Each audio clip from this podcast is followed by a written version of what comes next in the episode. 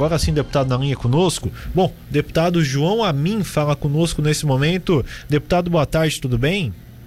Boa tarde, Marcos boa tarde a todos os ouvintes. Muito obrigado por esse espaço que a rádio nos dá para prestar contas do nosso mandato na Assembleia Legislativa. Bom, deputado, para a gente falar de um tema muito debatido ontem na LESC, que gerou muita polêmica e comentário em todo o estado de Santa Catarina, que foi a, a aposentadoria especial de deputados e comissionados no estado de Santa Catarina, que foi rejeitada. Inclusive, o senhor foi um dos deputados que votou contra a essa questão, deputado. Verdade. É, primeiro eu queria mandar um abraço para o Binho Galvani, para o meu amigo João Guilherme, do projeto João 316, e dizer que o deputado, ele não é deputado, né? Ele está deputado.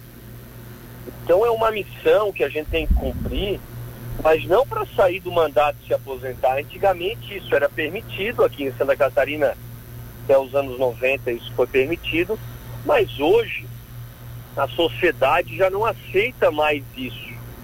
Né? O impacto nas finanças do Estado seria muito grande.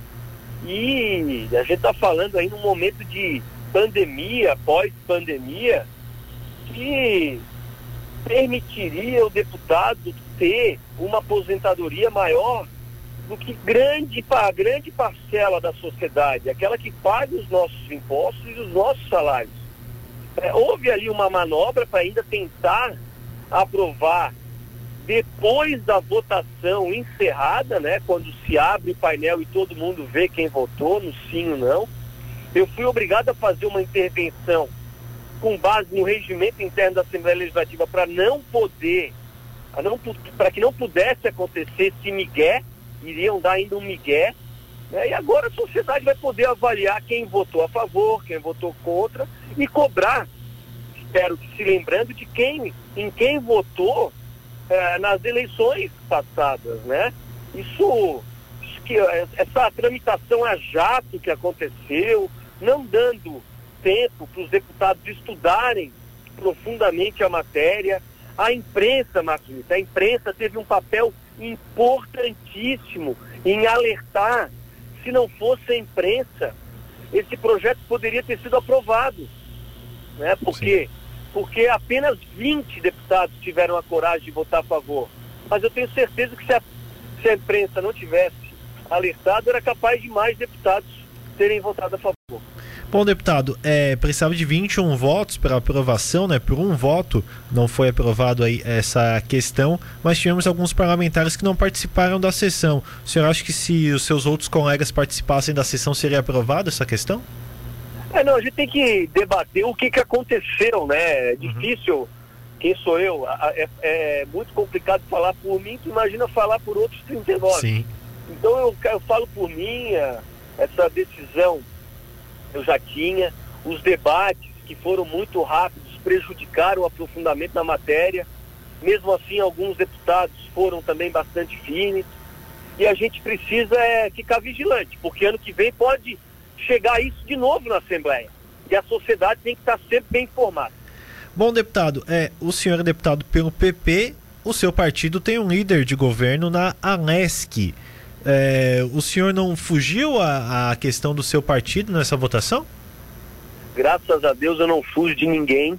Durmo todo dia com a minha cabeça no travesseiro com a consciência tranquila. E se você relembrar, no início de janeiro eu fui contra a entrada do nosso partido no governo, seja em secretaria, seja na liderança do governo, porque eu quero que o meu partido tenha candidato ao governo. E vai ser muito complexo para o nosso partido para boa parte que aceitou fazer parte do governo, explicar que temos candidatos, que eu sonho que a gente vá ter candidatos, tendo feito parte do, do governo. Mas que bom que outros partidos também estão fazendo parte, então a sociedade vai, vai poder avaliar isso também. Eu fui contra em janeiro a entrada do nosso partido no governo e mantenho a minha posição. Não que eu nunca vá mudar de opinião, mas essa, essa opinião eu mantenho porque eu quero que meu partido tenha candidato. Ô deputado, vamos falando um pouquinho dessa questão política. Tem uma ala do PP que quer o governador Carlos Moisés no partido. Então, o senhor é de outra ala? Temos o um partido dividido nesse momento? Tem pessoas que ocupam funções que precisam que o governo ajude. os seus municípios.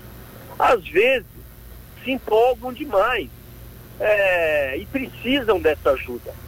É, ficam até constrangidas.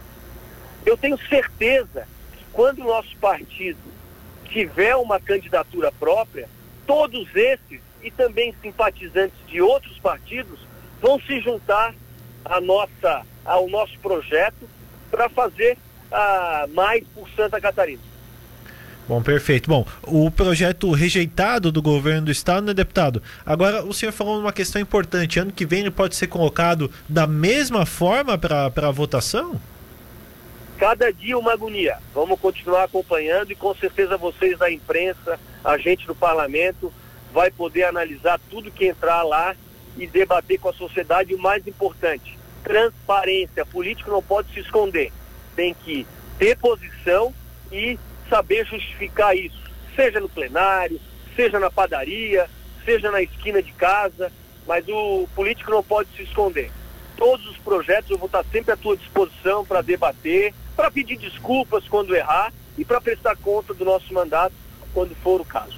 Perfeito, deputado. Muito obrigado pela sua participação conosco aqui na Rádio Cidade. Portas sempre abertas para o senhor aqui na Rádio Cidade 103.7. Um abraço para você. Eu que agradeço à Rádio Cidade por mais uma vez me dar essa oportunidade. Um grande abraço para o Binho, para o João Guilherme e para todos os meus amigos de Tubarão. Vamos fazer aí um bom restinho de semana e estou sempre à disposição. Beijo no coração de todos os ouvintes.